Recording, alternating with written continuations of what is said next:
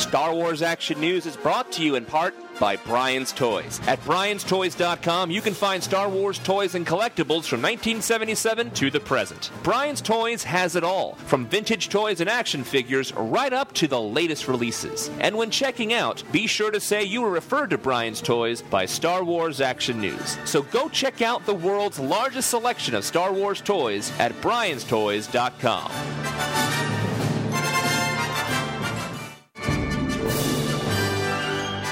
Welcome to Star Wars Action News' coverage of Star Wars Celebration 5, hosted by Marjorie and Arnie. Celebrating five years in podcasting, the Star Wars Action News team is in Orlando, Florida to bring you the latest in Star Wars and Star Wars collecting news right from the convention floor. Hello and welcome to the second Celebration 5 episode of Star Wars Action News. Celebration 5, our fifth year anniversary. It's perfect. It works out. It really does. This week's episode is brought to you by one of our party sponsors, Backstage Toys, and we're going to tell you about a special coupon code that only Swan listeners can use.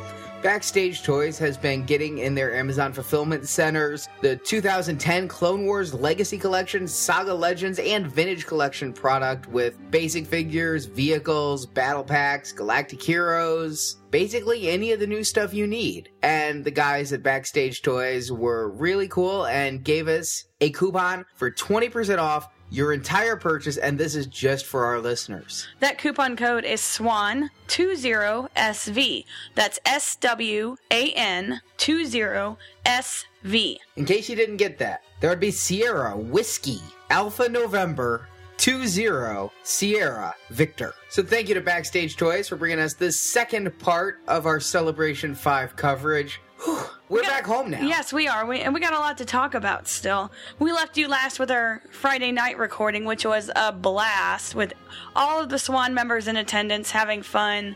We went well into the wee hours of the morning. Well, technically, we left them with Jay Laga'aia. Oh, yes, we did. I forgot Jay Laga'aia came out to serenade people standing in line. I almost got in that line after we recorded that. It was such a neat feeling to be there with him singing. He's such a wonderful man. I really was just headed to my car to get my iPad and hop in line, but somebody wouldn't let me. Aren't you glad you went to sleep and you were full on ready for Endor? Yes, I did say on this show, and I meant it, that I was prepared to not see the George Lucas at all this time.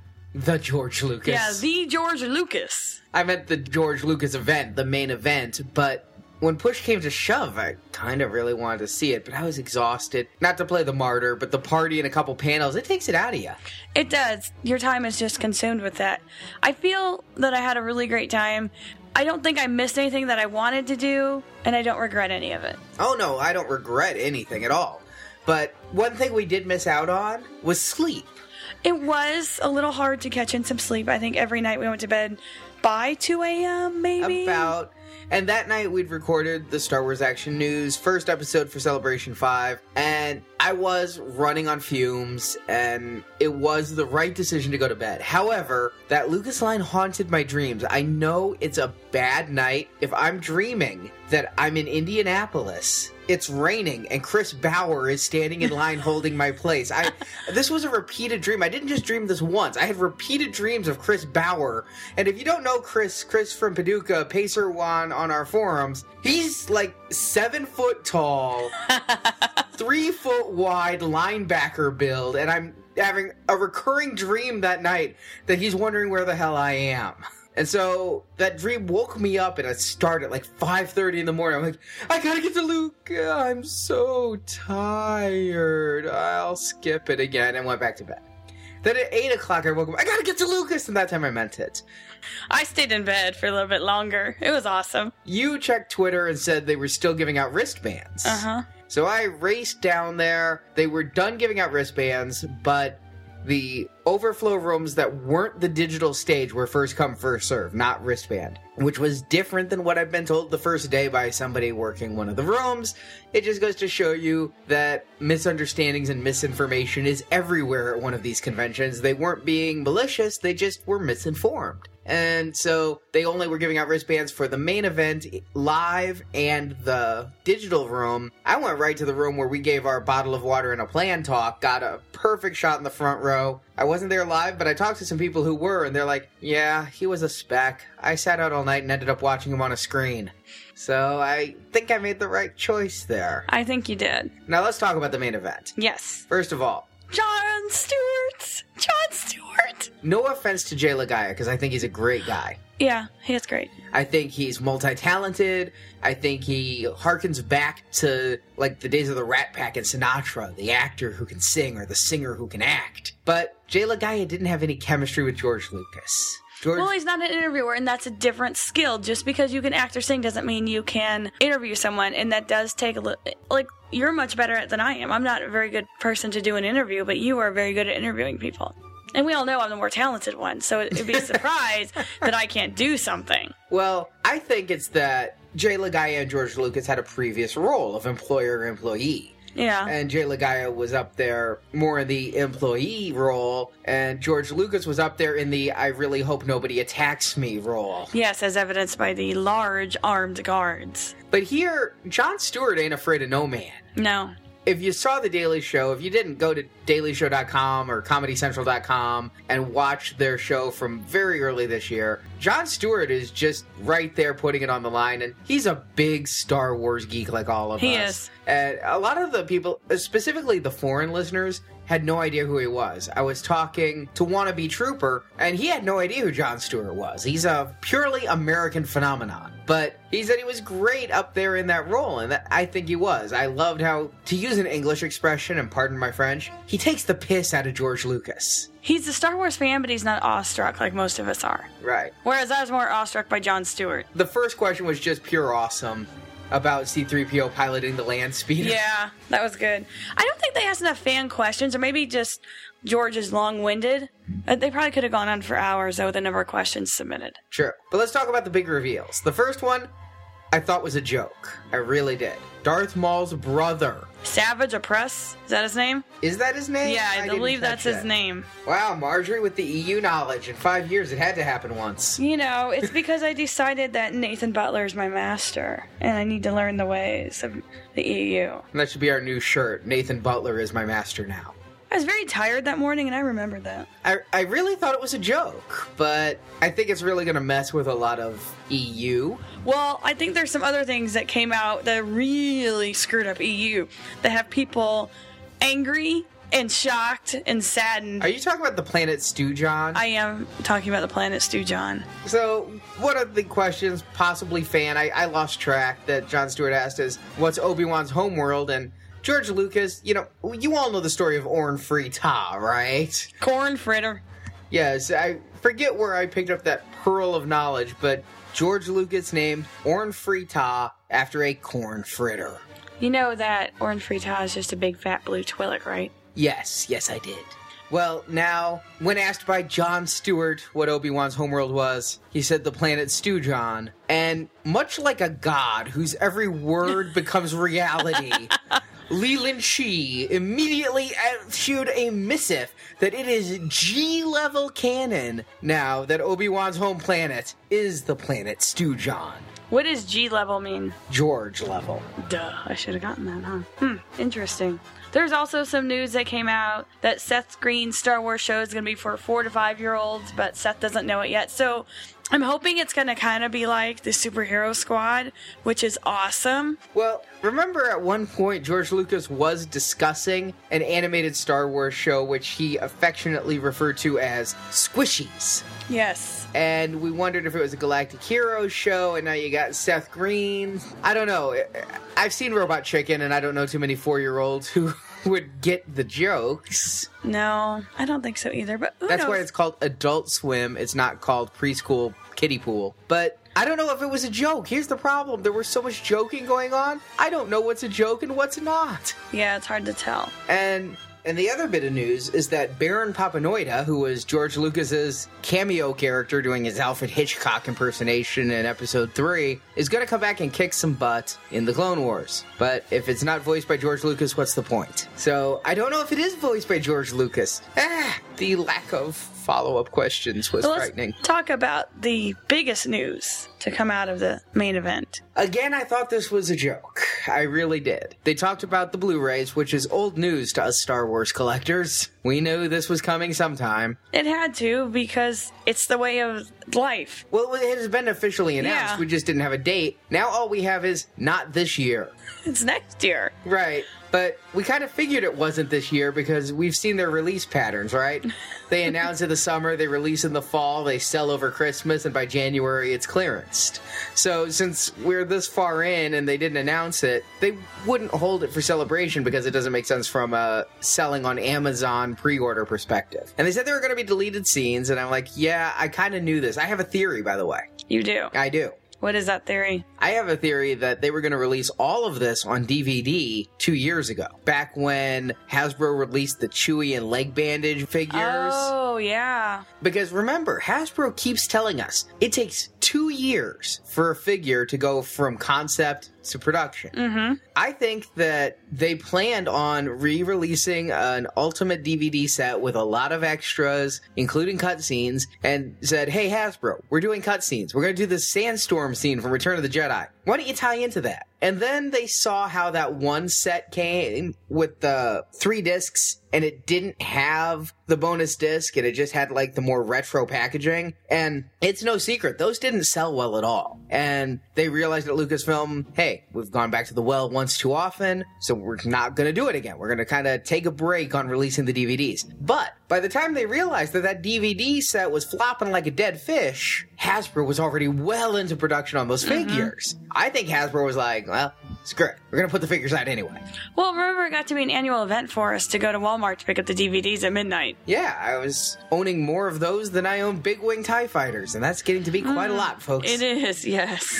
Quite a bit. So I think that this was planned for years, but then they showed some footage, and I'm like, oh, is it going to be the Biggs at Anchorhead scene? No. Is it going to be the stocky man in the furry coat as Jabba the Hutt? Stocky man in the furry coat. Uh, y- have you not seen that? I footage? have. the Irish guy. Look, I disagree with that whole scene anyway because it takes away from the Falcon. It's wrong, and I think it's an insult to the entire franchise. Would it be Luke's lightsaber training on Empire that had been rumored? Was it going to be the sandstorm scene? No. And so here's why I thought it was a joke. It's Vader walking down a hallway.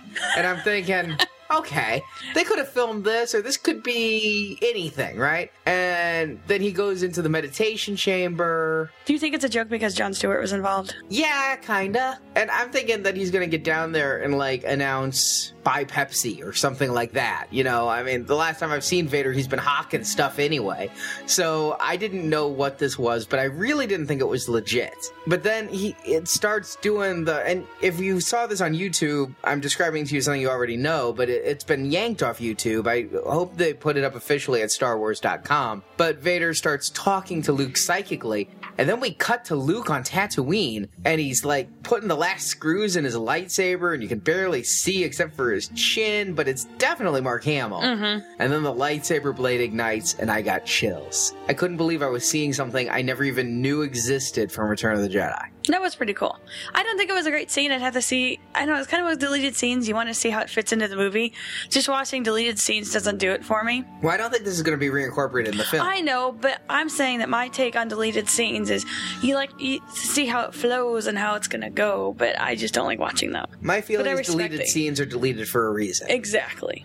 I mean, there's something about Mary ran three hours before they started cutting. It mm-hmm. was good to cut. I understand. But I'm looking forward to what else is in there, though. What else is in there that I don't know about? I know the Sandstorm. I know the Biggs at Anchorhead. I never knew this. And in fact, Mark Hamill came out on stage after that scene. He's like, people asked me about that scene for years, and I said it was fake because I didn't remember filming it until they showed it to me, and then it all came rushing back.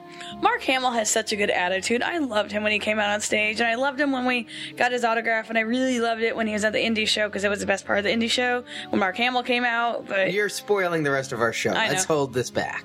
and then they brought out Carrie Fisher. And then the show was over. Yes, it was. So, well, she mentioned porn and nude scenes, and the show was quickly cut short. Well, was it cut short or was that the end? I don't know what was going on. Either way, anymore. Carrie Fisher came out in a potato sack looking dress. is very unflattering. She sat on the sofa. in the wrong place, and, And- then they all left. Yes. I don't know what was going on there. Maybe- There's been some speculation in our forums that Carrie Fisher brought the curtain down. I don't think that's the case. The thing had been going on for an hour. I think they were done. You think? I just think it was a very awkward end. It was, but sh- again, the porn and nude scenes. that- I don't think that's the a showstopper. You bring out Carrie Fisher, you know what you're getting. we saw her one woman show. That's true. I mean, you don't ask a stripper to chaperone a five year old's birthday party. Mm-hmm. you know You what do you're if getting. you're a good parent. Everybody knew what they were in for when Carrie came out. She's not shy. She's not demure with her opinions. I, I just don't quite know what happened there, though. That was a little odd. By the time it was over, I was late because I had to get down to the Barnes and Noble booth where I could get the autographs of Aaron Allston, Troy Denning, and Christie Golden in their latest Fate of the Jedi books, keeping my autographed book series up to date. They're all very nice people. That was quite a run with a rolly backpack. I know. For once, I didn't have to carry the books this convention. It was awesome. Let it be known you were never the pack mule. Actually, I'd like to point out this Marcus Alexander on Facebook page. You posted a picture of me when we forgot the box at the convention center and we had to go back and get it from the bag check because we both forgot it. I think we're just so comfortable and loving the fact that we weren't carrying 40 pounds of stuff. But he posted, Look, it's Arnie's luggage cart. But let it be known you were not the pack mule this trip. No, I think there's one person who really is happy to hear that, and that's Dale, Jedi partner on the forums. But it was great to see Aaron and Christie and Troy again. Christie and Troy came to the party and they wrote really nice inscriptions. Troy wrote in the cover of Abyss how the shirt we had at our party passed the wife test and was one of the few Star Wars shirts that his wife would let him wear. I didn't think he wore anything else because he's always in the Hawaiian print shirts. Actually, he's always in kind of button down. It's Aaron who really Yeah. gravitates towards Hawaiian. He does. I it's actually, awesome. I was joking with Troy about that. I'm like giving you t-shirts, kind of like giving Aaron a t-shirt. Like I'm never going to see you wearing it. But Troy said he write wears them a lot when he's writing, and this one would pass the wife test, and he'd be able to write it. So maybe Troy will be writing that final book, whose title was revealed to be Apocalypse at the Fate of the Jedi panel, while wearing a Star Wars Action News shirt. That gives me chills. Then with those autographs in the bag, it was time to finally hit the autograph hall. It was Saturday afternoon, and I was really worried that a lot of guests wouldn't be there, and I was right to be worried, I might add, for reasons we'll get into. But first, I had to figure out which autographs I needed. We'd been a little rushed, as we said, and didn't have time to sort through all of my visual dictionaries to see who we had, who we didn't. So there we were, uploading photos to the website in the press room. Marjorie sitting on the floor, flipping through visual dictionaries. Trying to read people's autographs because these people don't write neat and easy to read. The worst being George Lucas and his little squiggle. Yeah. But we made a nice list of people we needed, and I went in, bought some tickets. There were a couple people I decided to pass on who I ended up getting. There was Ben Burtt. I'm like, well, I really admire Ben Burtt, but I don't really go for all of the behind the scenes people in my visual dictionaries, so I'm gonna pass. And then in one of the autograph lines, they're like, you know, he had a cameo in Return of the Jedi, right? He's the Imperial who gets knocked over the side in the bunker. And I'm like, oh, all right, I need Ben Burtt's autograph. So I went over. He was a very nice guy. And if you're listening to our Republic Forces Radio Network, I was able to actually say to him, Ben, I'm a real big fan of your writing of the droids cartoons. He kind of looks at me as if I'm joking. and I go, that show really wasn't very good until you came along and started writing the episodes, and then it was canceled. he laughed and he goes, Yeah, it was a short lived series, and that's an obscure reference, but it was fun to write. So I had him sign my R2D2 page. And I got to meet Ian Liston, who was Wes Janson. I didn't really need any of the big names there. Now, Marjorie did send me over to see Frank Henson, who was a biker scout and a rebel guard and a skiff guard. You know, these stunt men do all these different roles. And I get over there and I'm looking at the biker scout in my visual dictionary, and there's like a couple squiggles on it that I can't read. And I go, Would you sign this page if you haven't already? he looks at me and he looks at the video and goes, It's right there, Frank Henson. This is why we need to keep better track. and I say, Oh, and he goes, Well, you just saved yourself $20. And I say, No, no, no, no. I'm still going to get an autograph just on this picture because I felt really bad. It's like the time that I went up to Paul Blake when I meant to go up to Jerome Blake. I had Greedo's autograph, but I needed Mas Amedda's, and I walked up to Paul Blake, who played Greedo, and put down the book and realized I was at Greedo's booth instead of Mas Amedda's, and then went, "I'm out of tickets. I'll be right back," and then scurried away and never returned. Well, it was kind of like that, only I, I felt bad. This guy was very honest. He could have just signed the book again in a different color. He told me he'd signed it once already, so I wasn't going to not give the $20 to him. So I would have just not given him the twenty dollars. I would have just walked away. I wanted to reward him for his honesty. I don't care. I'll never see the man again. That's not true. I've obviously now seen him twice. So I picked the picture of the skiff guard because I've never seen the skiff guard. And he goes, Who should I make it out to? And I'm thinking, Well, Marjorie's the one who told me I didn't have his autograph. To Marjorie. And then I'm realizing he might think my name's Marjorie. I mean, so I go, She's my wife. And he goes, To Marjorie. What's your name? My name? Yes, your name. Arnie. To Marjorie. Arnie told me all about you. And then he signed it and he said, I was going to write, but I didn't believe it. so Marjorie. He obviously doesn't know me very well or at all because I would have gotten a big kick out of that. So now Marjorie, in her own personal collection, My own personal collection of one. has an autograph of Frank Henson. My own personal collection of one. Well, you also have some Kubricks in it. Of autographs, it's one. Yes, your first autograph. Yay. If you ever send me back to somebody else who I already have, I'll get it again.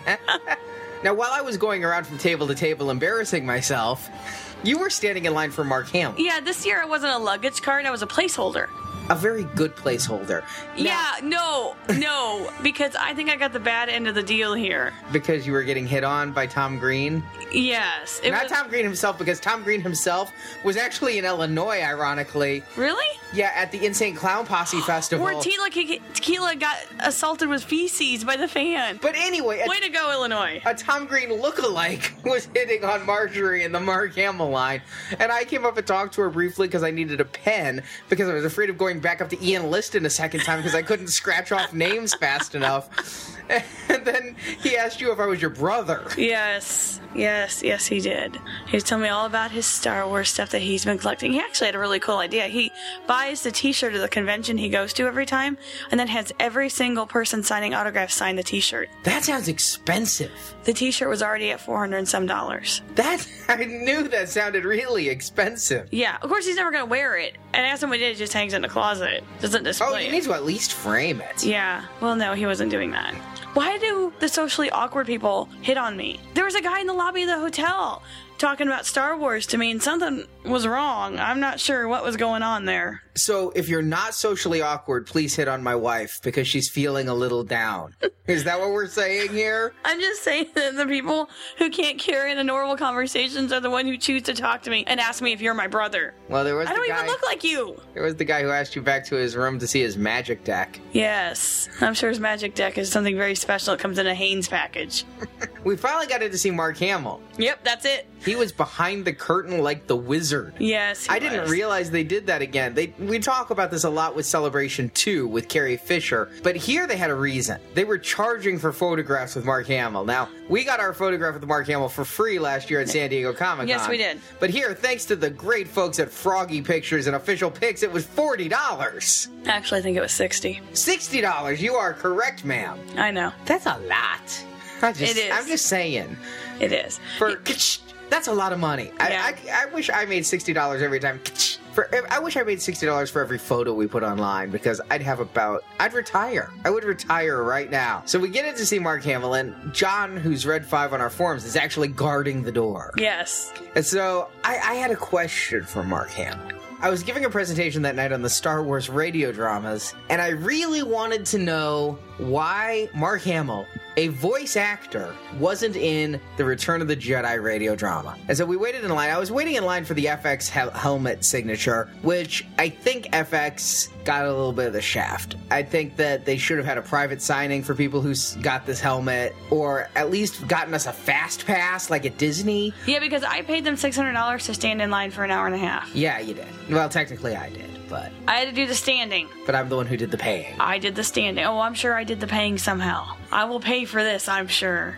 And so we're there, and I'm, I'm really nervous because some of these stars have good days and bad days. But Mark Hamill is not known for being crabby. Not that I know of. But I asked John, I'm like, how's his mood? Is he chatty? Is he quiet? And John goes, well, he kind of goes one way than the other. And so I walk in, and Mark Hamill's not even looking at the people. The items are being put in front of him. He's signing, move on. He's signing, move on. We're up there, and he's almost to our item, and he's not looking at us. And I'm like, Marjorie, Marjorie, go be flirty. Go be a giggly girl. I can't because it's Mark Hamill.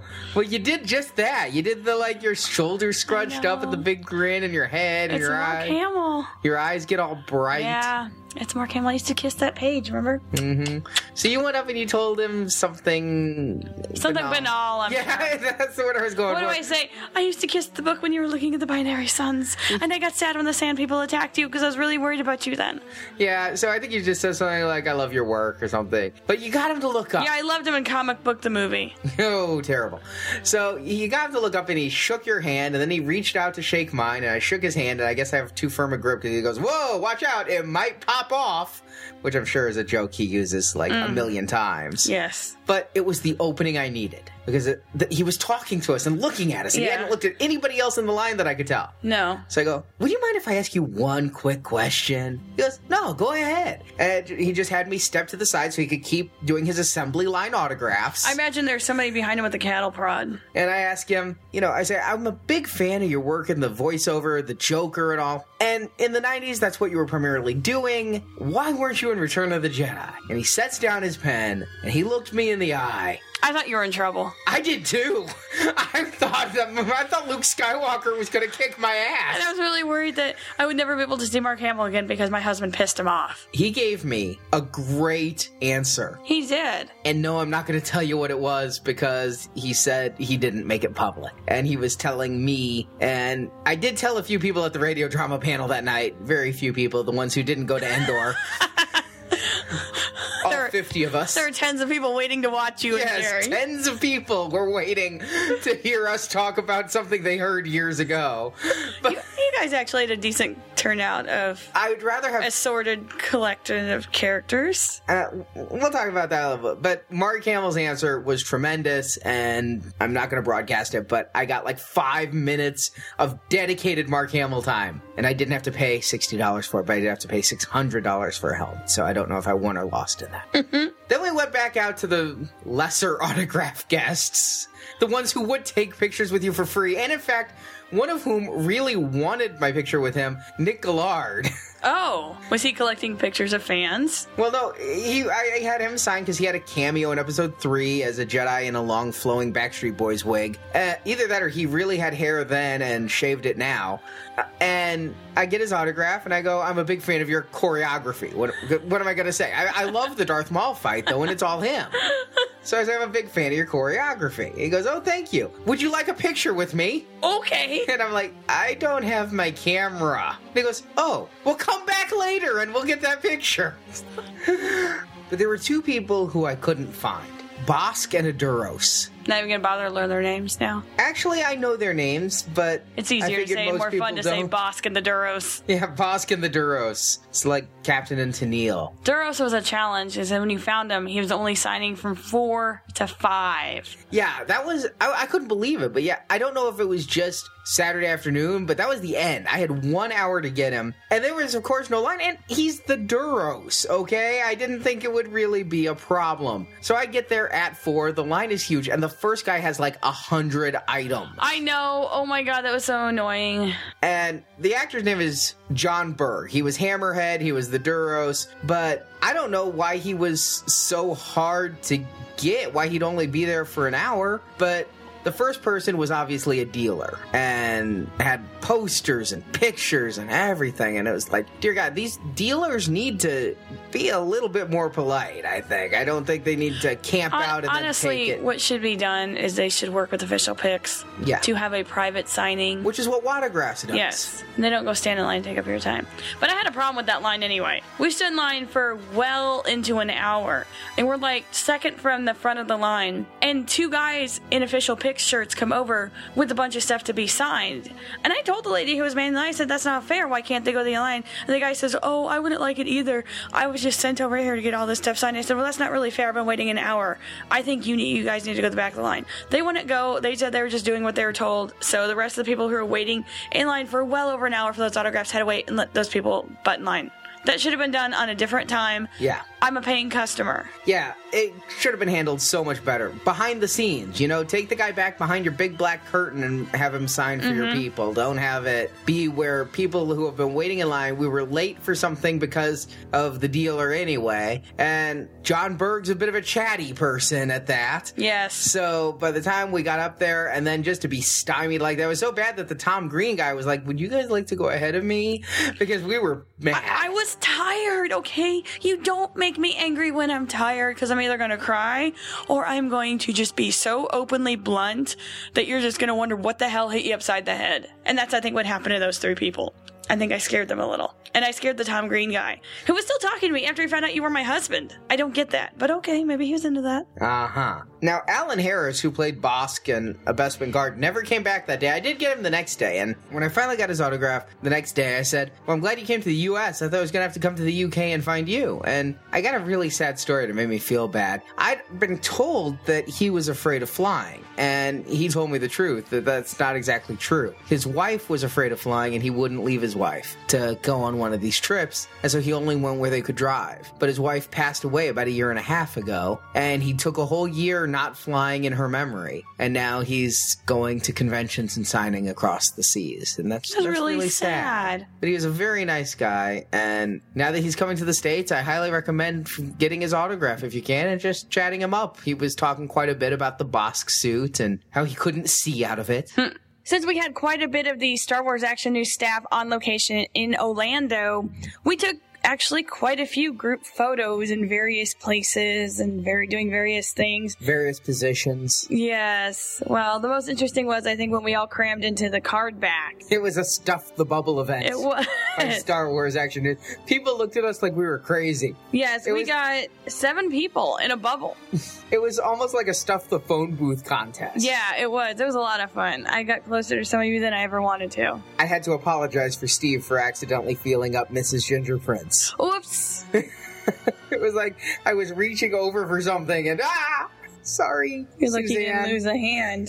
I apologized. But it was a lot of fun. And we'll be putting this up on our website soon. We also are going to have them on our Facebook page. And we're also going to have them on. The Flickr pool. Yes. I'm working on that. That's a lot to tag. I'm working on it. I'm working on it though. After that, we finally went to our radio drama panel, and I want to thank everyone who came out for it. It was a killer time slot. We got about 20 more seconds. You could thank everyone. So you get it because there are tens of people. Ah, yes. Actually, there are a lot more people than we thought there would be. Yeah, there really were. I, I kept telling Jerry we'd show up when the one person who came to the panel would be there. We'd buy him a beer and all go home. Uh, when we got there, there were like 50 or 60 people, which was the lowest attended of our panels. But we were up against Last Tour Endor. I mean, if I spent $80 for a ticket, I'd have gone too. And then we were up against the digital projection of Empire. It was a it was a nasty time slot. But you know what? We had about 50 or 60 people there, and they were all really enthusiastic. You had one girl looking at you. There was one girl in the middle, and if you're out there listening, I, I'd like to know what your relationship is with the radio drama because we'd like bring up a fact like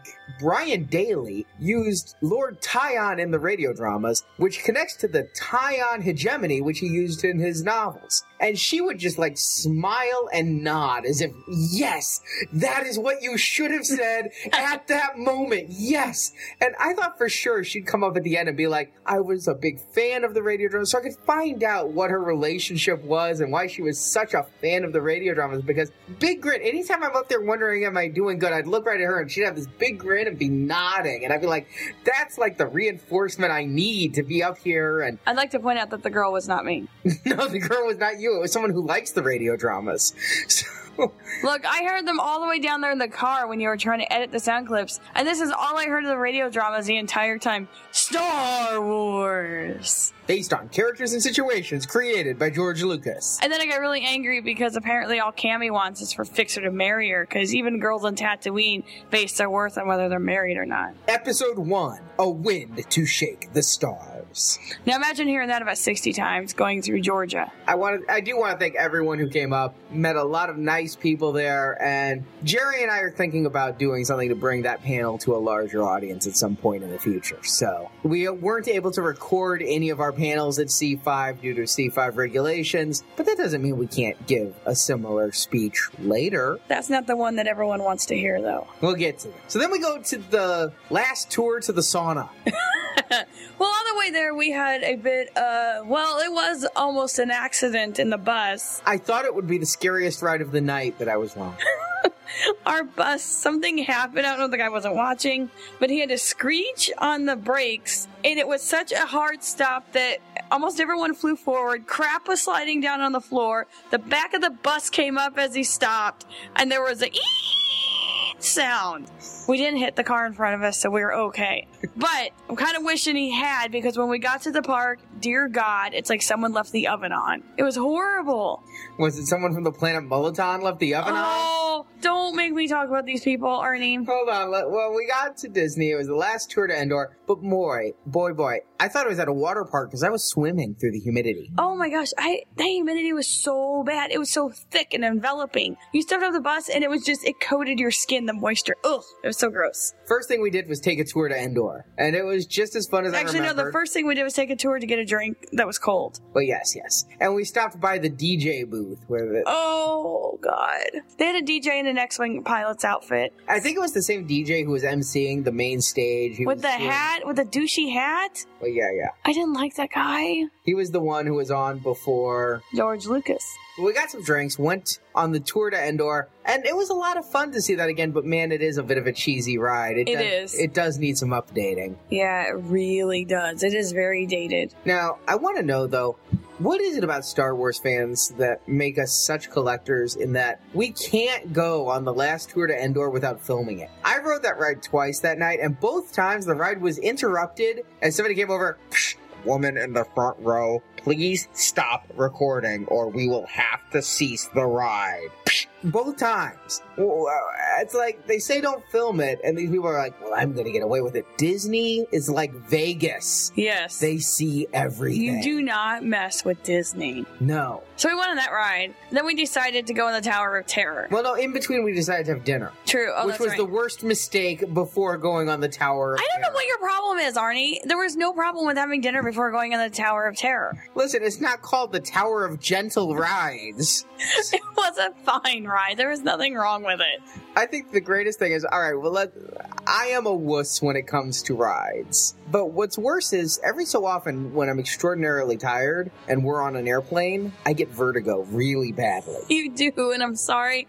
I tried to help you, but there's really nothing you can do when someone has vertigo. So we go on the Tower of Terror. And Suzanne and I decided to sit in the front. We went with Steve and Suzanne, the ginger prince and princess. Suzanne and I decided to sit in the front row, and it was awesome. Oh my god, it was so much fun. Steve and I are behind you. I know we look at look at you guys, and Steve is like holding on to the bar for dear life, and this is before the ride's even moving.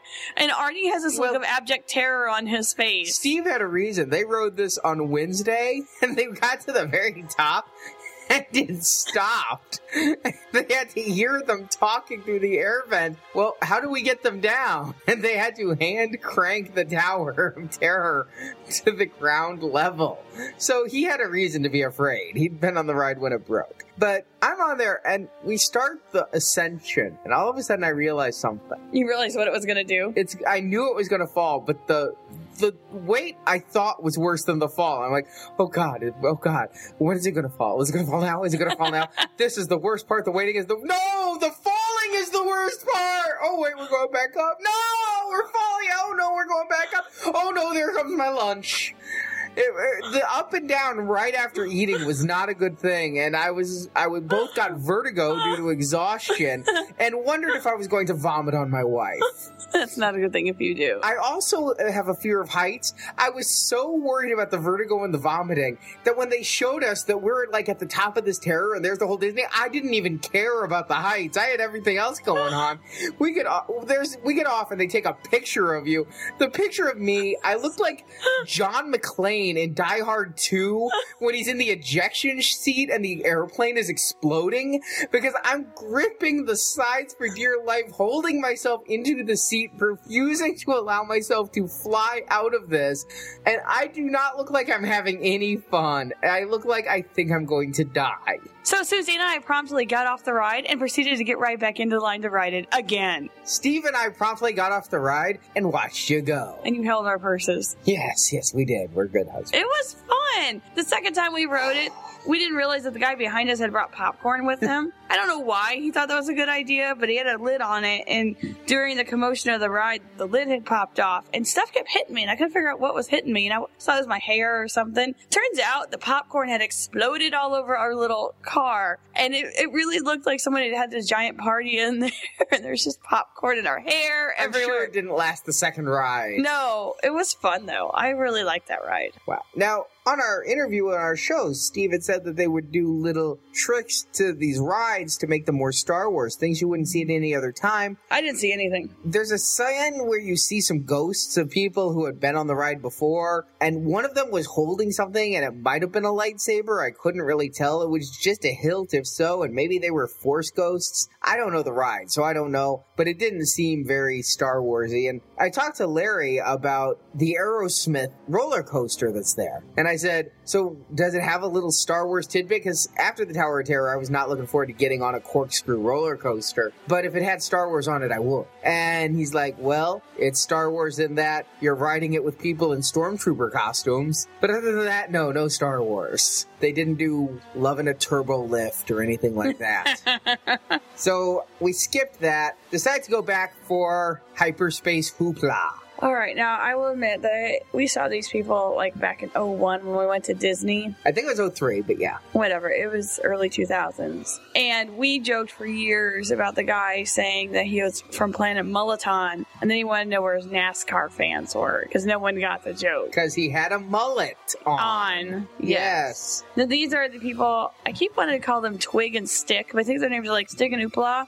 And I apologize to any of the Disney fans out there, but I really just want to roundhouse kick them both in the face. It was miserable, and I made you and Larry and everyone else with us leave. Steve, Suzanne, Mr. Gosh, Larry. I was just like, I'm not staying for this. I would rather go back aboard the Tower of Terror than listen to them butcher Star Wars anymore. What site was it you were reading? For some reason, the website GameRevolution.com has a little article and video with their show, which is called Hyperspace Hoopla. And I can't, you can't see my arms, but they do this thing with their arms, and I really want to roundhouse kick them in the face again for that. But this is what Game Revolution says about it, and I really think it sums it up. For years, I believed that nothing would be able to destroy Star Wars more than the Star Wars Holiday Special.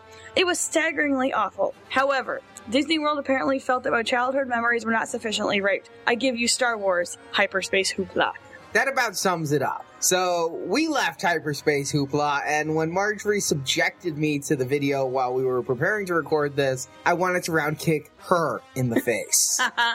It's their it's their accents that they use, and this is over the top. Things that Disney are over the top. Now, someone who's a Disney expert told me that you only find the first rate actors at like the Magic Kingdom, and the other people are, are just like the hacks. Now, those people have been hacking up Star Wars since at least 03 when last time I was at Disney. I think it was the same actor. Oh, I think it was too. The woman, especially, has a specifically grating voice that I remember from 2003 very Yes. clearly. I don't think they've ever seen Star Wars or anybody that choreographed the show. Well, they brought out where we left actually was when they brought out Figrin D'an and the Modal Nodes, and they did like a Backstreet Boys type dance, and we were done. Yeah, that was all I needed to see. Instead, we went to the disco because it was air conditioned. Yes, it was. However, what someone failed to mention, it was at a disco for children. Yeah, it was full of hula hoops and kitty music. And they weren't even playing disco songs, they were playing And I couldn't even Twist get, and Shout by the Beatles. I couldn't even get a hula hoop. I want to test my Wii skills. But truly, I think the best part, other than getting to ride the Tour de Endor one last time, was the fireworks. Fireworks were amazing. Nobody does fireworks like Disney. Every year around the 4th of July, or specifically on the 4th of July, Marjorie goes, I want to go see the fireworks. And I go, acquiesce because I'm a good husband. and because she's a pretty good wife, and I kind of owe her Pretty for a good. few X Wings and FX helmets. Yeah, I think you do. So I go for fireworks every year, but usually I look at a few and I'm like, that's cool. And then I surf the web on my phone until the finale, and then I look up and go, wow, that right, that's a nice finale, and then we go home. Not at Disney, and not with John Williams music. I was enraptured. I got goosebumps. I've never seen anything. Perhaps it's because it was Disney, but this was like some Fantasia stuff going on where fireworks would come up the left side when the music was crescendo and then would come up the right side and the smoke trails left crisscrosses like lightsabers. It was very well choreographed to the music, unlike the hyperspace hoopla debacle. Yeah, I was just, I couldn't believe it. There were 12 minutes of fireworks and I thought it was over in five. And it did all the great songs. Marjorie was a little disappointed it didn't end on Yub Nyub. Yes. Because all Star Wars should end with Nyub Nyub. It should because it's the most celebratory song in the entire musical soundtrack. But it was phenomenal. But we had to end on a low note. We went to the Indiana Jones thing. Yeah, no, I did not enjoy that when it was straight Indiana Jones. It wasn't any better this time. No, because all they did was substitute the background characters for Star Wars characters. I have to say that what illusion I had of that anyway was ruined by Mr. Gosh, because he told me that the people that pick out the audience are Disney employees and they're actors. A couple of them obviously were. Yeah. Some of them might not have been, but I don't think the girl with the green hair was. Yeah, I think a couple were really volunteers, but a couple of them, yes, they were Disney employees, quite obviously. But perhaps it was ruined because we heard at the 1015 show, Seth Green and George Lucas were part of it, and it was so great and so grand. And we went, and Mark Hamill did show up, and you love Mark Hamill, and that was kind of cool. But really, I mean, they had the scene where Indy shoots the swordsman, but the swordsman was Darth Maul. Yes, it's funny, but it's obvious. Here's the problem Boba Fett looked like he was Michael Myers because he's just wearing a, a jumpsuit. Disney costumes cannot compare to the 501st. No. We thought that the very first time we went to a Star Wars weekends was how cheap and cheesy the Stormtrooper costumes were after having been to Celebration 2. They had boot toppers. Yeah, boot toppers. I know, I expected more out of Disney. There were a couple funny jokes, but really there was way too much time spent talking while they set up the scenes and way Yeah. too little time with the action. What the worst part was, was they started late. So at the end, we're A, worried about our shuttles Uh-huh. leaving because the shuttles were supposed to end at 1. Fortunately, we were sitting right behind Bonnie Burton. Hi, Bonnie. And she was like, don't worry, there'll be shuttles. I just, you know, I'm very leery after the debacle that was Celebration 4 and getting trapped at the Jim Henson Studios. And then we also, as we were walking out, a bunch of fireworks go off, and I jokingly go, haha, they just blew up Endor. Well, it turns out they did. We missed the closing ceremony because Indiana Jones ran late. Mm-hmm. Apparently, there was this great show, far better than the Indiana Jones thing, where Darth Vader comes down and it's all like, I'm closing this installation permanently. And then has Boba Fett throw in a thermal detonator and the whole thing blows up and it's over. Of course, we were watching Indiana Jones Stunt Spectacular. No, we're not complaining about the whole last tour and we had a great time with friends. You know, we hung out with Steve and Suzanne, with Larry, Oh, if I hadn't been Mr. having, Gosh, if I hadn't been having fun, Darth it would have been miserable. Yeah, I mean, Darth Kravis there, watched fireworks with him. It was great. The heat and humidity were a little rough. I wish there was more to do, and I wish there's more to do as a woman in her 30s. They did close a number of attractions. A full hour before the fireworks, they closed down the Toy Story ride, so we couldn't ride that. They said because it's a landing zone for the fireworks. Shoot them higher! It's an hour later. How long is this ride? Yeah. Tower of Terror was three minutes. It, it wasn't. three- hell. It was not three minutes, Arnie. It was like 30. It's not even 30 seconds. It was. Uh, it was the longest thirty seconds of my life. I am so glad that I did not take you on the roller coaster then, because I don't think you would have been able to handle it. Probably not. No, Disney was fun, but honestly, our feeling was it wasn't worth $80 a person. It was nice to not have to wait for the rides, but there were very few rides. Mhm. The fireworks were spectacular. The heat was oppressive. I think we only had like four rides open because he had the Toy Story ride open. Or the American Idol thing, whatever that was. I didn't even look. I know the lady was trying to get people to come in. People were avoiding it like the plague, and she kept going, "Come on, we have air conditioning. Come on!" And then you had Tower of Terror, the Aerosmith Rock and Roller Coaster, and Star Story- Tours. Little Mermaid? Little Mermaid was open. No, it was not open. Eh, I thought it was. Oh, so you had six rides open. It just seemed like there should have been more to do. It was basically these hyperspace hoopla. Yeah. And well, here's what's funny is there were virtually no kids there. No. The best part of it was the liquor. Yeah, the liquor was pretty good. We got It was overpriced though. Every small eight ounce cup was seven dollars. That's a dollar an ounce for liquor. that's how much it was at the Hoth Ice Bar with the death sticks, though. Oh, Well, they kept coming with little flashy light cubes, ice cubes in them. So Suzanne kept putting them in her pockets. She had magic pockets. But we did get back. The shuttles ran late. We saw a fight between an Anakin and a couple of really tough looking guys over an FX lightsaber. Security was called. Neither one would give it up. No. An- Anakin was claiming that the other guy had stolen his saber. That was. Marjorie was all like, "Let's get on the bus," and Arnie's all like, "Let's watch the fight."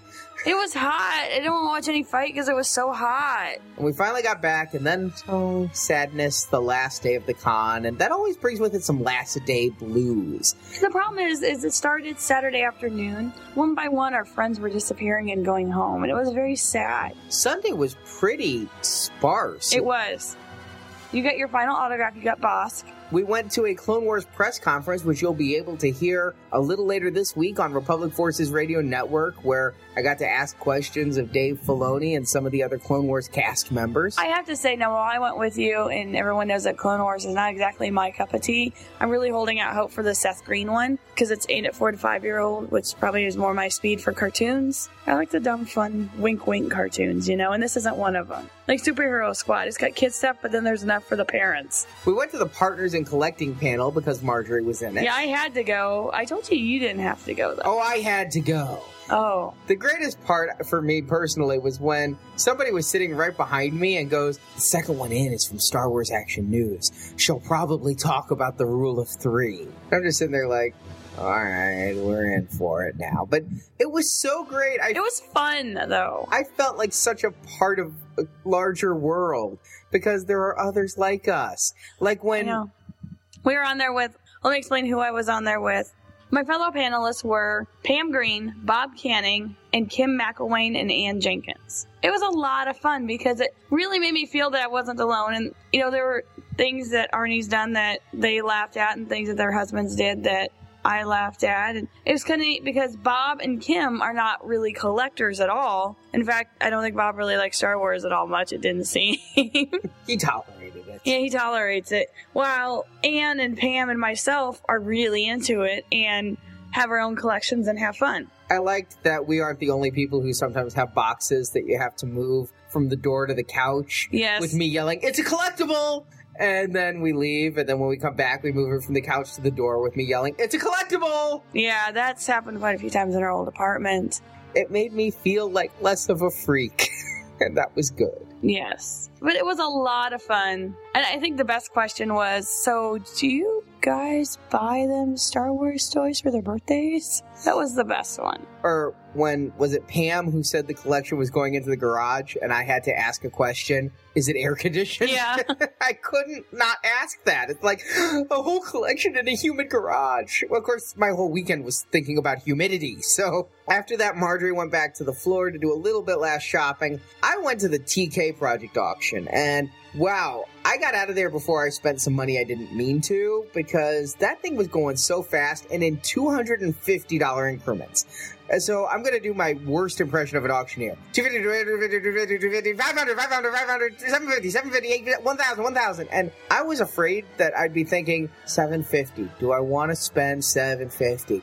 Yes, I'll spend it. I just bid $1,250. That's not what I meant. And that happened to some friends of ours. Curtis and Lindsay, they accidentally bid on some helmets, but then they ended up getting the uh, Tin Man IG88 one. It was very cool. Yeah, some of them were going for really low prices.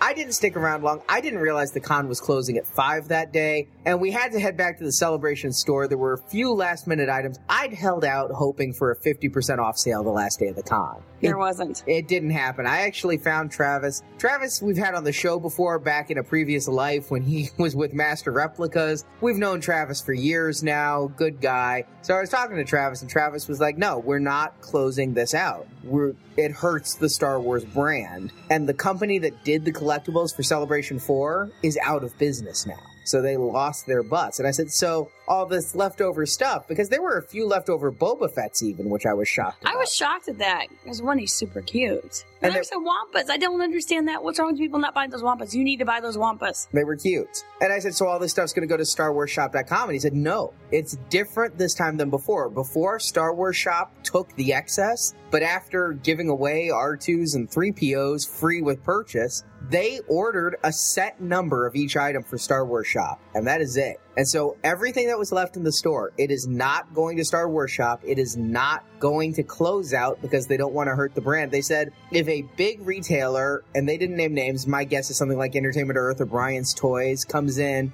and wants to buy a large number of units, they can do that. And other than that, the product will be destroyed. But to preserve the Star Wars brand, the company was ready to eat that cost of what items they had left. That said, they budgeted pretty well. There were not a lot of excess items. You wanted a sweatshirt but couldn't find it in your size. No, I had to get one that was too big, but it's okay. It'll still work. I broke down and bought the Vader Hawaiian shirts. Mm-hmm. I just And those Yoda ears hats. I had to have the Yoda's ears hat. It, it's it's a classic. We bought a couple gifts for friends. We bought an IG88 mug for somebody else, the Iggy. Yes, that's for my friend Ryan because he was super awesome to me while I was gone. And then I bought the badge set. Although I'm really mad now. I have the badge sets from all the previous ones, but I just realized that we're not getting the Jedi Knight and Jedi Master badges with the badge sets, and I think that's some crap. For I know, and I don't understand that, but that's the rumor going around. For sixty dollars, I should get all the badges.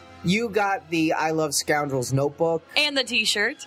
and you also got those stupid magnets. I love those magnets. They're these Star Wars phrases magnets, so you can put them all over and make the Star Wars phrases. I think those are fun. I can't help it. You're a wet blanket. I am not a wet blanket. I just think that those always go badly. No, they don't. They go just fine. And then finally, I bought you a slightly belated birthday gift. I took you to the Her Universe booth and bought you a hat. And not just any hat. You bought me a shiny Star Wars hat. You'd wanted it, you thought it was a little too expensive to spend on yourself, so I spent it on you. Yes, you did. You bought me a $60 baseball cap, and that's awesome. And with that, we walked the floor. We got to see the final diorama by Frank Diorio, and wow. Frank's awesome. He does awesome things. It's incredible. This is why I can't build dioramas, is they set up things that I never would have thought of to set up, like the Wampa and Luke playing Wii, or the behind the scenes of like various people getting killed by stormtroopers in the Hoth base. It's like over in the Hasbro, they had a Cloud City base, and you know what they did? They took a Build-A-Droid and had Willrow Hood pulling his ice cream maker out of an R2 unit.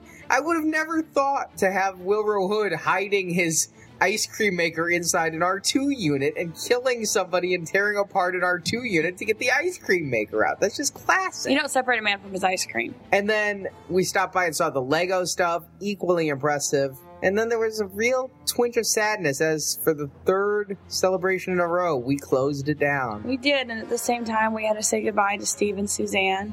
We were leaving, and they were staying in Orlando for a few days. It was very sad. They were the last ones. Everyone Yeah. else had parted before, and those were the last pictures. Actually, the last picture, well, it was supposed to be of a stormtrooper who was exhausted in the commitment chapel, and he was just really beat. But then there was one more picture as we get to the car, and I'm just like, we're traveling way too light. And as Marjorie has mentioned previously in the show, oops, we forgot a box and a backpack at the FedEx bag check.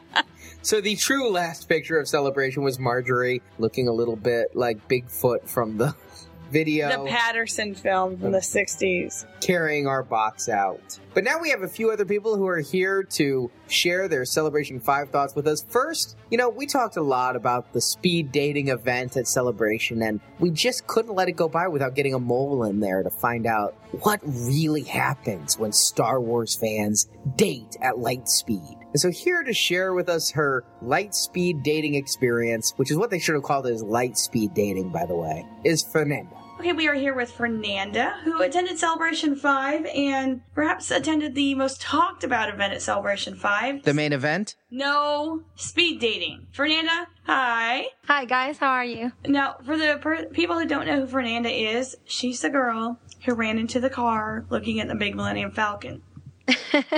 We talked about you on our panel. And that's what I heard that you talked about it. Yeah. I missed it because of this other thing that I went to. Ah, What was that? Well, what was uh, obviously for me the most important thing in the con it was the speed dating. And how did that work out? Are you married? No, I'm not. Did it work like Sansweet said? You start at the speed dating, then go drinking at the bar, commitment chapel, and then celebration store? well, it might have worked like that for some people, but not not not for me really. I actually just went there to to see what it was going to be like because I was curious instantly when I when I saw it posted posted, and it was a lot of fun. There there were a few interesting people. Let's say. Give us some stories. Come hear on. Okay. Well, some of the most of the people were like normal people. You know, you I kind of expected like stereotypical fans. You know that that's what you expect, and I did have a couple weird experiences. Um, actually one with a girl sitting next to me. What, She what was was like- that experience?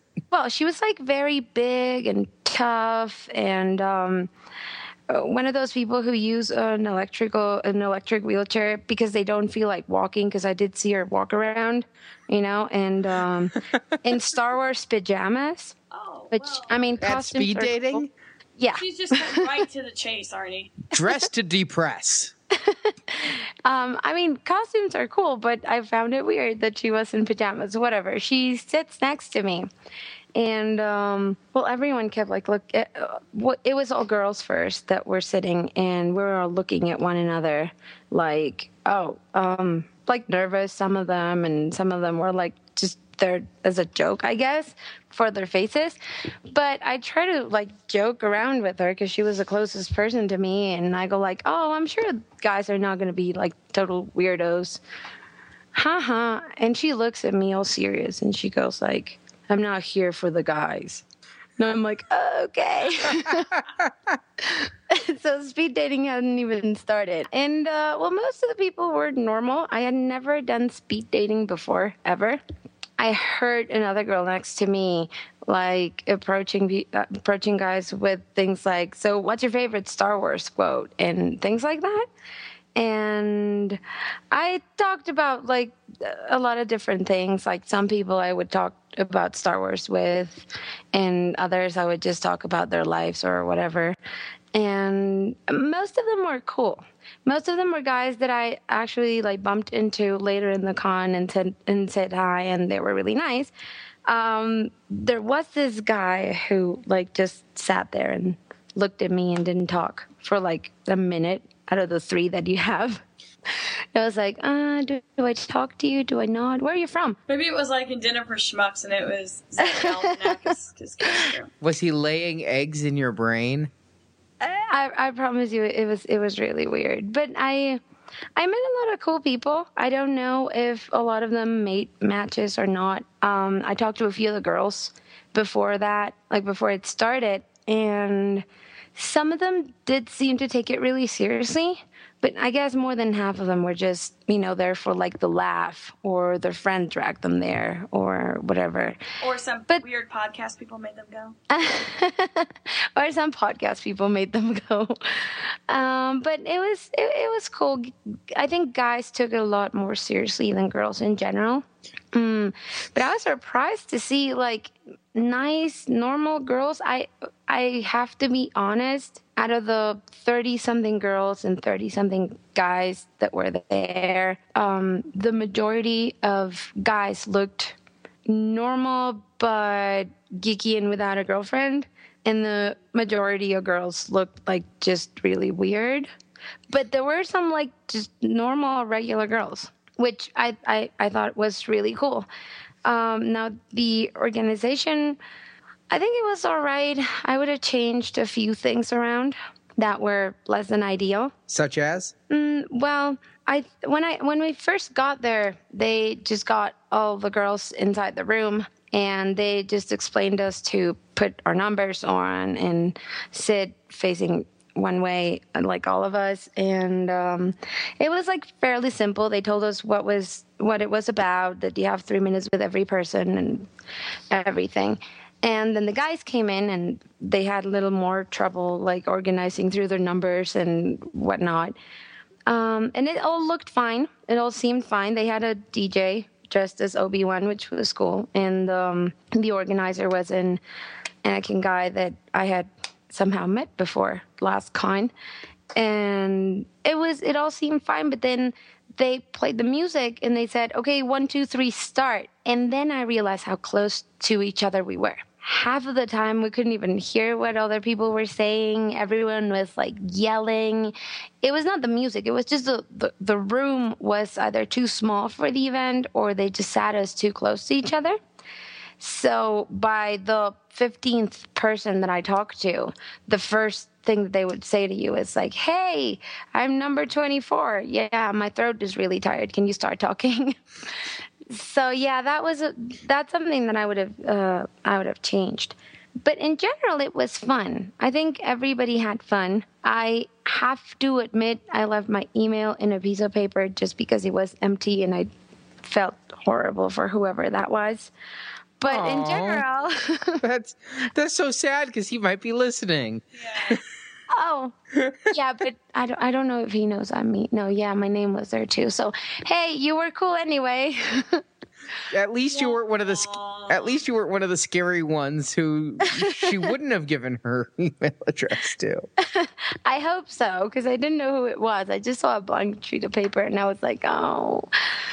But I saw some girls that came out really happy with a lot of phone numbers and stuff. I um you know, that's so sweet. It's like in fourth grade, the girls who would give all the guys a Valentine instead of just the ones they really liked. well, I don't know. I wasn't, I, I, think since I got there, I didn't really think I would find anyone that I would like in that way. I was really just there to like as I, I, just imagined that I would meet a bunch of people that I would run into later in the con and like hang out with and I thought that was a good idea. So I just like gave people my number because I thought they were cool and they didn't seem like ridiculously desperate to date someone. You know, some of them were, um, but it was just like normal, cool people. I think I do think the fact that um, you were with someone and the other person already knew how big into Star Wars uh, you were made it a lot easier for people to actually like talk about other stuff.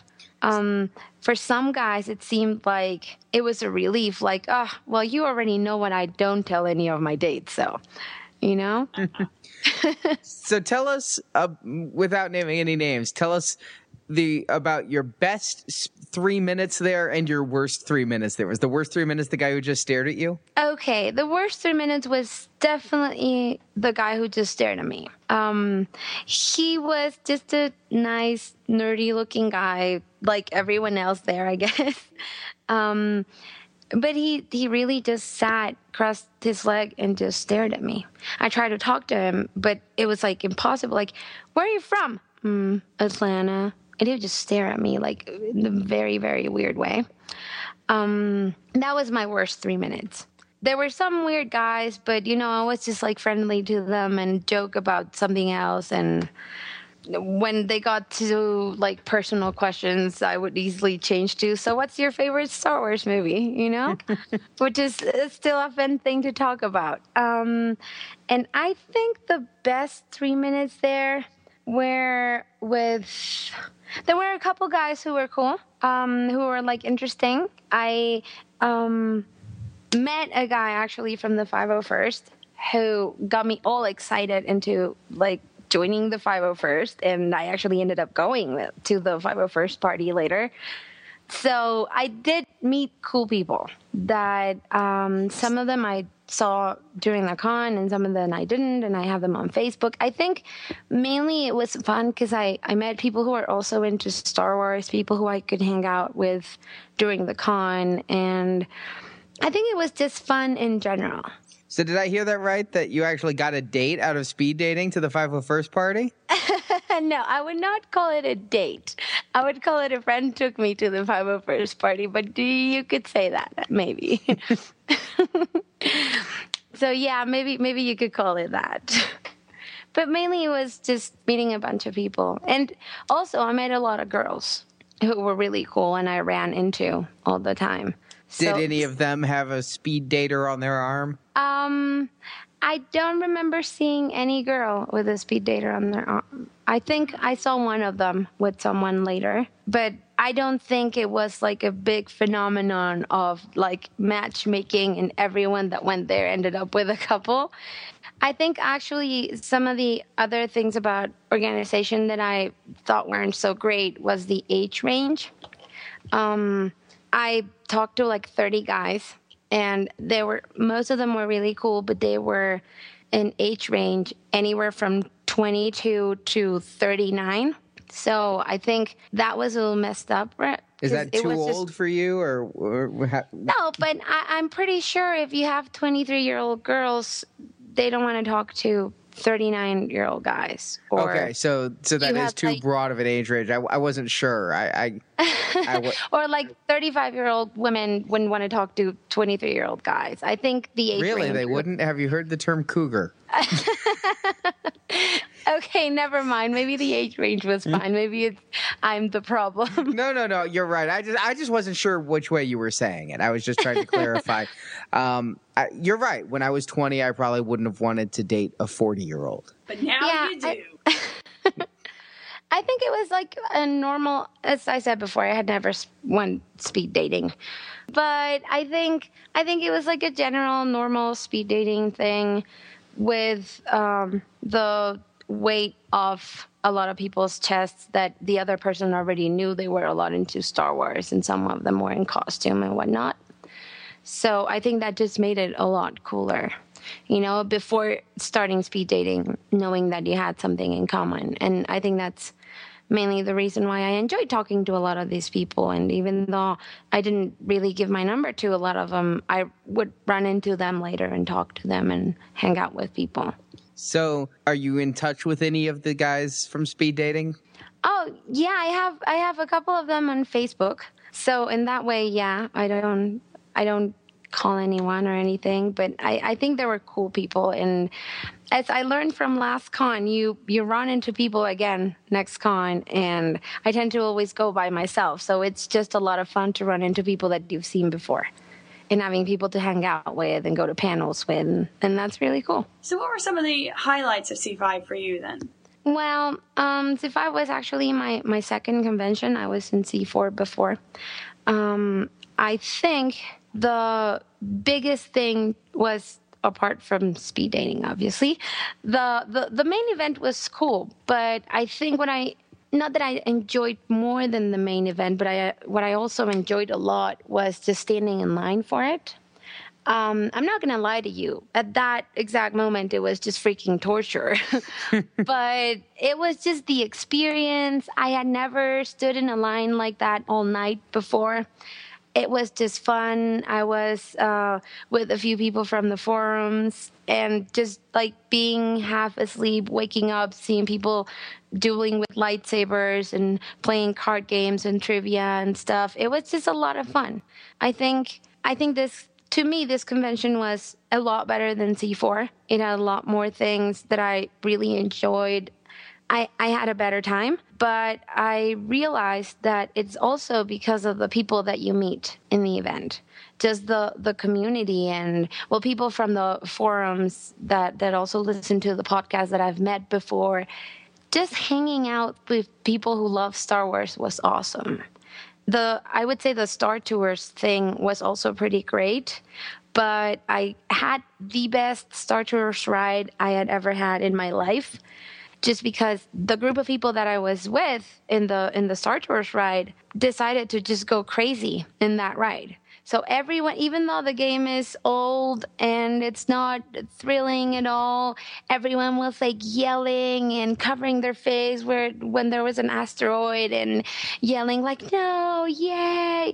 And it was just so much fun, like cracking jokes in like every part about like saying uh, like dialogue from the movies. It was just fun, just hanging out with people that understand that. It's great and. So, I am sure. Uh, what was that? so you were up the entire night before. How did you make it to the Disney? Oh, I have no idea. I um, I have energy drinks to thank for that. I had gone to the 501st party, which was amazing, just ridiculously great. I had a lot of fun. And I that ended up like at one or two or something, and I um, I caught it up with the with the rest of the guys from the forums at, in in line, and I barely survived the line. I, I I can say as much fun as I was having just hanging out with Star Wars people, like at five or six, I just I was just exhausted. It was I was not enjoying it anymore. But after that, it just went uphill from there. Um, I think just seeing George Lucas, I had never seen him before, just brought me up till like two o'clock. I had a small nap and like energy drinks, but I think it was just the adrenaline. I had been so excited. Every day that I was there, there was something awesome, something that got me really excited, or something that I enjoyed a lot. Um, I think it was just four days of like adrenaline and awesome everything you know? It was i didn't get much sleep or anything but and i'm paying for that now but everything was worth the effort. I think especially after this con i will never miss one like for the rest of my life. All right, well, Fernanda, thank you for joining us, and we hope to see you at C6. of course you will. Thank you guys Thank you, Fernanda. Now, also, I stopped a couple of people on the floor. There were a couple of great stories I got from the con floor. The first one's about somebody who's doing something a little bit different with autographs. I'm here on the convention floor with Shlomo, who's doing something I have never heard of being done before. Shlomo, why don't you tell the listeners what it is you're doing? Well, I think that any convention like Celebration, while you need the stars, doesn't work without the little people. So I'm getting the autographs of all the handlers working at the autograph stage. I just go up to them, I go up to the star and say, I've got a question you've probably never heard of. Turn to the handler and ask, Can I have your autograph? then get a photo with both the star and the handler, usually, and then leave, as long as there's no line. And tell them what you're getting autographed.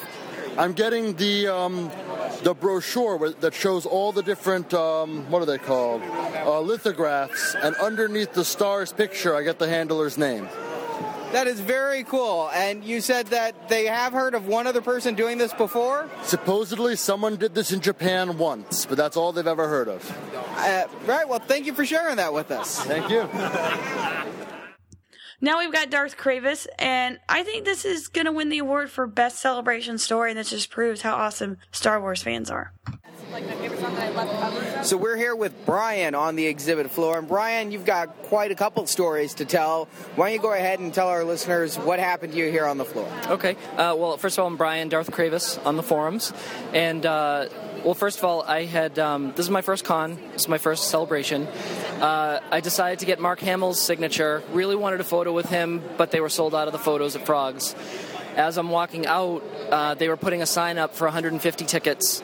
So I ran over to the table to pick up a ticket. It was cash only. I had no cash on me. So this great guy Anthony behind me offered sixty dollars of his money to spot me to get the ticket, and I'd walk over to the ATM and get it, and he gave me the cash, which allowed me to get the ticket, which means I'm going to get a photo with Mark Hamill, which is just amazing. The other part of it is uh, a year ago today, I had open heart surgery. Uh, I had a, um, a valve replacement and a double bypass. So I didn't even know if I'd ever see a celebration. They hadn't announced five yet, and I was really hoping I'd get to go. And I've come, and Anthony has totally made my entire con. It's just amazing.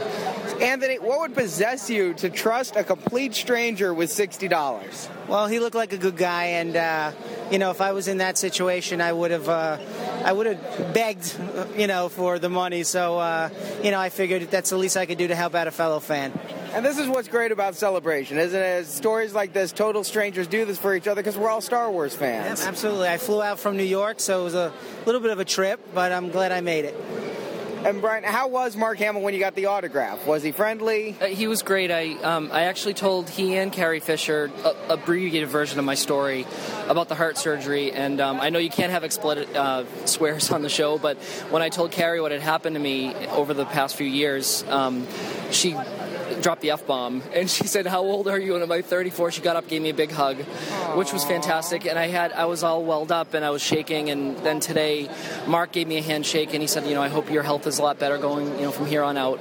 Um, so it's just it's been this couldn't have been a better thing for me today. I didn't expect a lot of today, and you just totally made my day. So thank thank you. I want to Oh, give no you a hug. problem. It's my pleasure. For radio, they just hugged. Yeah, and we Anthony, you are a good person. Thank, you you, so for much. helping out one of our listeners, and have a good rest of your con. What few hours are left? Thank you very much. Take care, Brian. Take care. I'll drop you an email. Absolutely. Next up, we have Jerry from Republic Forces Radio Network at republicforces.com. And he's going to share with us his Celebration 5 final thoughts. Hello everyone, Jerry here to give you my final thoughts on Star Wars Celebration 5. First, I just have to say I had an incredible time. By far, I think this was the best celebration that I've been to. Now, you've heard a lot of my thoughts about day one and day two during the last episode of Star Wars Action News, so let me tell you about the overall highlights for me and how this convention has prepared me for the future as a Star Wars fan and a collector. First, without a doubt, the main highlight of this celebration was meeting and hanging out with all my fellow Swanlings. I've met so many great folks from the forums and really enjoyed getting to know people who I've been talking to for years, in addition to those of you who perhaps listen to the show but don't post on the boards too often. Shame on you, by the way. The Star Wars Action News YakFace.com party Thursday night was simply amazing. I mean, we had so many great folks attend, the 501st was on hand, and it was just a perfect way to round out day one. Also, it was cool to see Star Wars Action News and Republic Forces represent so well at C5. Arnie and Marjorie were involved in four separate panels, one of which was the Collecting Podcast panel that Arnie and Marjorie did with Sky and Steve from the Kivecast. It was really exciting to see A&M in action and getting to know the Kivecast folks a little bit better too. I gotta admit, I've never been so proud of being a Swanling than seeing all the great participation that everyone had. Now, along with that, I have to say it was really awesome to be part of the in person recording of Friday's Star Wars Action News with Arnie, Marjorie, Dan, Chris, Steve and Suzanne, and Jen. Now, talk about a once in a lifetime experience. I mean, who knows when eight of us will all come together like that again? Well, at least until the next celebration, anyway. Now, also, we had a similar experience for Republic Forces Radio Network coming out later this week. Now, meeting Jen for the first time as a fellow host of Republic Forces was quite the pleasure. Now, funny story there. Early Thursday morning, I saw someone walking past us wearing a Republic Forces Radio Network t shirt, and I said, Hey, there's a Republic Forces fan. Or is it a Republic Forces host? And sure enough, there was Jen and her husband, David. Really great meeting you guys. Now, another highlight for me was the Lucas main event. Now, one of the reasons it was so cool was just how simple it was to have gotten to see him. You see, after we recorded Friday night, a bunch of us went down to the Lucas line at about 1:45 to kind of get the skinny on things, talk to some folks, and hear Jay Guy sing like you may have heard on the last Star Wars Action News. But given what I had in mind for Saturday, I decided that I had to get some sleep and that getting in line was not an option. So I woke up at 8:30, arrived at the convention center at 10, and had no problems getting in one of the video rooms. Now, thanks to Arnie, that seat I got happened to be in the front row right by the screen, but nonetheless, the room was only about half full when I entered. So, with that, I was in a great mood to hear what was a pretty fun interview conducted by Jon Stewart. Now, there was certainly nothing groundbreaking to hear from George Lucas, but it was an amusing discussion nonetheless. I personally really enjoyed that Return of the Jedi footage of Luke making his new lightsaber that went along with the announcement of the 2011 release of the saga on Blu ray. Having Mark Hamill come out and introduce that clip was really cool too. Now, there are a lot of people on the internet who are hating on this footage, wondering what the big deal is. I mean, come on, the big deal here is that this is footage from the original trilogy that we've never seen before. I think that is awesome.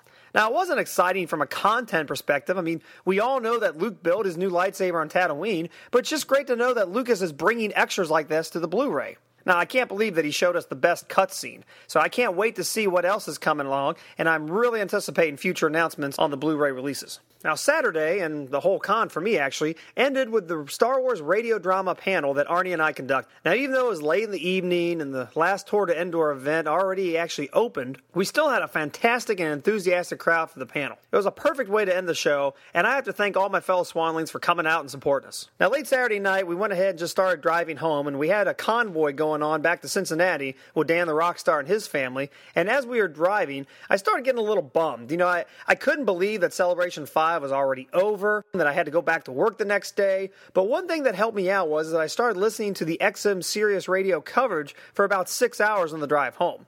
You know, the programming on that wasn't too bad, actually. It got a little repetitive throughout the middle of the night, but during the daytime hours of Sunday, they started doing some coverage right on the floor, and it was actually a lot of fun to listen to. Kind of helped me ease out of the mood a little bit. Now, looking to the future, I have to think where all this excitement and enthusiasm is going to take me. I mean, number one, I am super excited for season three of the Clone Wars. Everything they showed at C5 regarding season three was awesome. Now, with that and our new format for season three of Republic Forces Radio Network, I think we're going to have some of our best panel discussions yet. But I won't go too much into that. Just check out RepublicForces.com for the Celebration 5 shows this week for all the great stuff we learned there. Now, as a collector, though, I was also really excited about all the items Hasbro shared. I'm definitely picking up that vintage packaging for the TIE Fighter and the Snowspeeder, as well as the vintage style 3 packs that'll be at Target. Now, overall, I'm glad to see the future of Star Wars is bright. Clone Wars Season 3 is right around the corner with its hour long debut on September 17th. Force Unleashed 2 is going to be out in October, and we've got some awesome collectibles coming out in the next year. And hey, the Blu ray is official now. Now, fortunately, I think there's a lot that we've got to look forward to as Star Wars fans, and I can't wait to get into it. So that's my wrap up of Celebration 5. Had a great time, really enjoyed meeting everybody, and I can't wait to do it again. All right, thanks everybody. Let me turn you back to Arnie and Marjorie, and I'll see you next time with my vintage viewpoint. Thank you, Jerry, and don't forget you can hear more of Jerry's Celebration 5 Clone Wars thoughts over at republicforces.com. And lastly, but certainly not least, we have Dan the Rockstar from republicforces.com also sharing his thoughts. This is his first time at a celebration without kids the whole time. Hey, Star Wars Action News. This is Dan, Darth Rockstar. Home safe and sound. I can't believe how fast it all went. It was an amazing four days, even though I didn't get to stay for Sunday. I'm still going to call it four days because Wednesday was officially my day one with arriving, meeting a good portion of the Swan team, and hanging out at Heroes Landing for the trivia contest, which was a lot of fun uh, day one, getting in early, seeing the one of the greatest panels right off the bat, and then just panel, panel, panel, and then the party. It's amazing. Day two, getting to actually sit in on a Hasbro panel after seeing them online and listening to them on various websites. Seeing one in person was truly awesome and then getting to hit the Hoth Ice Bar with a few people, and then attempting to put together a scrapbook was a lot of fun too. Saturday, even though I didn't stay with the Swan group per se, uh, I did get to see everyone through the course of the day, and got to take my son through the con in his first official, real convention experience since well, previously he's just been in the line with me in the one day for C3 and then in the family room for C2. So that was really great. All in all, it was a wonderful time. It was so great to meet everyone and get to hang out. Lots of pictures up on the Facebook and in the Flickr pool. Came home with some great things, but the greatest of all is the memories of all the fun that we had. Just a wonderful time. Can't wait to see everybody again and talk to everybody over the uh, forums. Hopefully, Celebration 6 will be here before we know it. Thanks for everything down there, you guys. It was truly just awesome. Hope everybody made it home safe and had a wonderful time. Can't wait to hear everybody else's memories and uh, see what else everybody else picked up down there. Talk to you guys soon.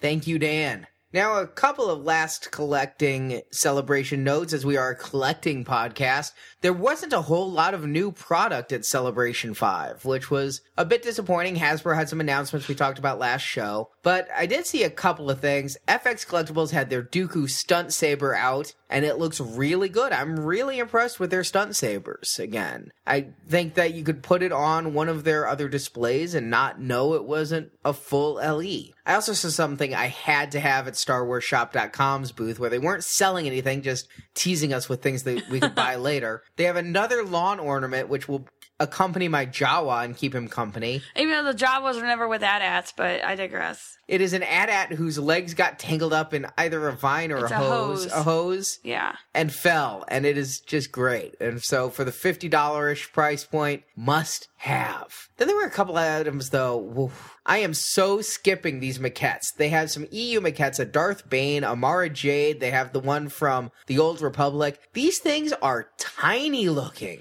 Yeah, they were kind of small and demure. They look so much smaller than the animated style maquettes they were doing before. These are more realistic, but I cannot justify $80 on these. So, more power to you if you have to have your Darth Bane maquette. You won't be fighting me for it in the limited quantity because I'd probably go for it at a mini bust price of $60. If they go on sale, I'll jump. But for $80, these do not look worth it. I mean, if, if I opened a box and had paid $80 for something this tiny, it better be made of something other than polystone. And finally, Gentle Giant was selling their Boba Fett 12 inch vintage style figure. And that thing was the hot item of the con. The day of the Lucas main event, somebody came in and joined me in the room at 9:30 in the morning when the Jedi Knights and Jedi Masters had just gotten in and they were already sold out. The vendors and everybody else were just buying, buying, buying the moment the doors opened. I am so glad I pre-ordered through the Premier Guild. It's a great looking item on the card, but I plan on opening mine. But I'm still going to be really selective in this line. Also, the Stormtrooper was selling out of Celebration. They did bring it from San Diego because I guess they didn't sell out and they had some, so they brought them and sold them in limited quantities at Celebration. Those were selling out too. I think people saw the Boba Fett's and then Mhm. had the gotta get them all mentality. Yes, I'm afraid that's what's going to happen to you. I don't think I'm going to go back. I don't think I'm going to get them all because imagine if they did all 96 figures at $100 a figure. Wow, this cumulative math is really helping you out, isn't it? Yeah. I'm going to be very picky and very choosy. So apparently, I needed to teach you math earlier. Math is hard. It is. So, Marjorie, with Celebration 5 behind us, where does it rank of the four celebrations we've experienced? I think it excelled in some areas, and I also think it wasn't as good in some areas. I still think the exhibit floor is smaller than it ever has been. It was bigger than C4, but still smaller than 2 and 3. And I think that I'm not sure if I like everything being in one room. Still thinking about that. I liked everything in one room because it never felt like I had to travel too far for something unless I had to go to something on the fourth floor because there was only one access point to the fourth floor. The exhibit floor was smaller, but if you think about it, I think it had the same number of vendors. Yes, I missed Sideshow. But you know what I didn't miss? M&M No. and Cingular Wireless. No. And when we went to Celebration 2 and 3, there were movies being released and all of these companies that had their tie-ins and you'd have M&M characters walking around with Vader helmets and you'd have Cingular Wireless people refusing to give you shirts even though you worked for Cingular and all of these things. Yeah, this was a little bit smaller, but I think it had as many vendors as ever. I love the fact that there were a lot of vendors. I will go out on a limb here and say this was my favorite celebration of all. It was a lot of fun, but I'm telling you, nothing compares to our first one the weekend before we were getting married. And just our first convention like that, at that, was size. that was great. But honestly, I think I had more fun this time. That time, you and I were in a very magical place because we were about to get married, and it was kind of like a vacation from the wedding plans. I did have a really good time here though this year. hanging out with all of our friends and all of the new friends we made, Mhm. our party, our panels. It was a whirlwind, and I wish I had had more time to attend more panels. I would have liked to have gone to a couple more panels, but I had so much fun that I think this was my best celebration experience mm-hmm. overall. I have nothing that I'm griping about. I walked out of there and I just had a big smile on my face from having had a great weekend. And when it was over, you almost cried. Yeah, it was really sad. It is kind of like summer camp when all your friends leave and you don't know when you're going to see them again, if you'll see them next year or not. It was a lot of fun, though. We're trying to convince everyone to go to San Diego Comic Con Yes. just so we can have another class reunion like that. I think we should. Well, now that that's over, at least we're not going to any conventions again anytime soon. No, we're not. No, wait, we are. We're going to Wizard World next weekend. Three days. We get three days at home and then we go to Wizard World, where we're going to be doing a live show from the convention floor. Check our Facebook, our Twitter, our forums for updates on when and where to listen to that. And of course, it will be available for download as next week's podcast. We got some surprises in store for that. So check it out all next weekend live from Wizard World Chicago. And if you're going, stop by, say hi. Tell us he's worth a lot to me. And I'll have a surprise for you. I think people were very happy with their surprises at Celebration. It became a very sought after collectible. It did. So check that out. I have a feeling people will be trading those on our forums pretty soon because nobody at Celebration was able to get a full set. They have to start contacting other staff members, Mhm. plus find us in person and say he's worth a lot to me. Yes. But it would make it fun, so. So that is our show for this celebration. I want to thank all of you listeners, the ones I met, the ones I couldn't meet, the ones who came to the party, the ones who stayed at home and downloaded our show. Thank you all for being with us for some or all of the past five years of podcasting. I can't believe it's been five years. I just want to give a few shout outs to some people who were really great to me this weekend. It was really nice to meet you. Brad, thanks for the Jar Jar keychain. He's on my keys now. It's awesome. Yes, and thanks for the CDs and the Han C- Carbonite keychain. Arnie's actually been looking for that keychain for a long time, so that was really cool. Steve from Sacramento, always cool. Loved your badge. It was cool. Awesome to know you listened to us. Darth Kravis, you had a great story about a guy who loaned you 60 bucks because you happened to be at the right place at the right time and needed $60. You just didn't have the cash on you. I think that's great.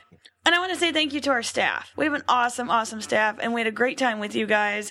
It was wonderful meeting some of you for the first time. Some of you we knew before you were working on the staff.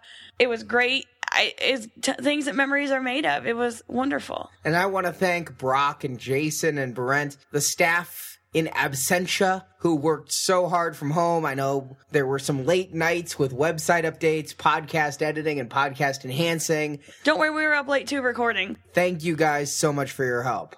And I also want to say welcome to Steve and Suzanne. I hope they had a great time in the States coming over. It was their first time coming to the States, and they came over for celebration and to tour all the parks in Orlando. And I know a lot of people had a lot of fun meeting them. And I want to thank everyone who helped out with the party, but we could be here all night. Yes, we could. Thanking everybody.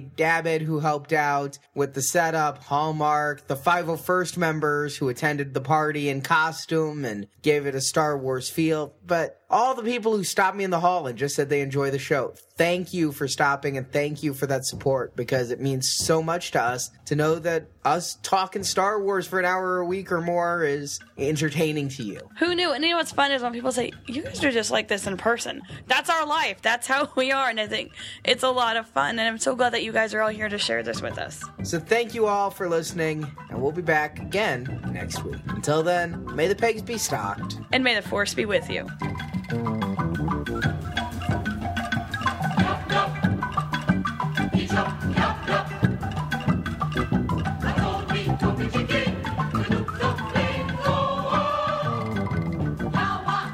you for listening to Star Wars Action News. You can find even more Star Wars coverage at our sister podcast, Republic Forces Radio Network, where we review each episode of the Clone Wars cartoon series. You can find that show at republicforces.com. If you're into Star Wars novels, check out the Star Wars Action News Book Club, where we read and review all the Star Wars novels. That podcast is at swactionnews.com. We want your feedback and suggestions for Star Wars Action News. You can email us at show at swactionnews.com or post your thoughts in the Star Wars Action News forums at swactionnews.com, the most friendly forums on the web.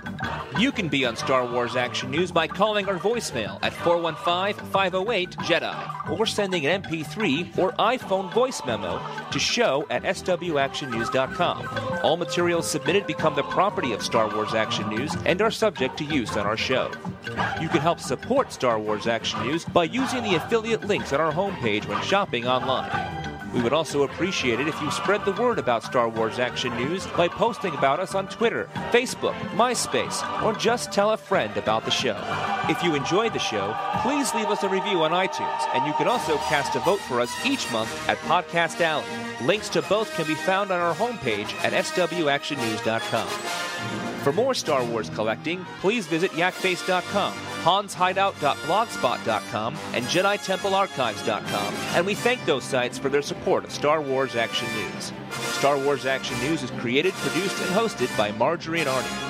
The Star Wars Action News team is web programmers Jason and Joe, associate produced by Brock, reporters Jerry and Steve, graphic design by Chris, and podcast enhancement by Brent. Star Wars Action News is copyright 2010, all rights reserved. Star Wars Action News is not affiliated with Lucasfilm Limited. The show is created by fans showing their love of Star Wars. Star Wars and all the Star Wars universe contains is trademarked and copyright Lucasfilm Limited, all rights reserved. Until next time, may the pegs be stocked and the Force be with you. Star Wars Action News. Now, this is podcasting.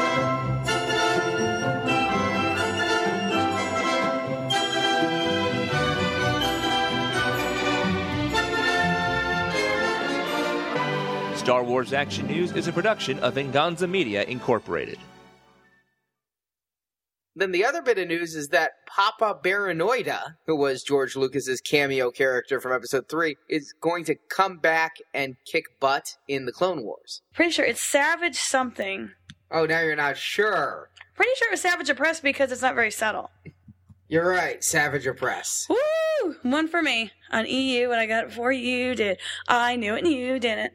When I finally got his autograph, I said, I'm, I'm glad you came to the UK. I thought I was going to have to come to the U. uh, Yeah, after numerous things, I actually call it when Arnie takes a lot of pictures of something that's its first birthday. The AT-AT had its first birthday a while ago. The cake at our party had its first birthday Thursday night. Arnie took more photos than I think of a newborn baby. I was like, dude. All right. It was like, uh, you know, perhaps because it was Fantasia, but it was the. Or, ah,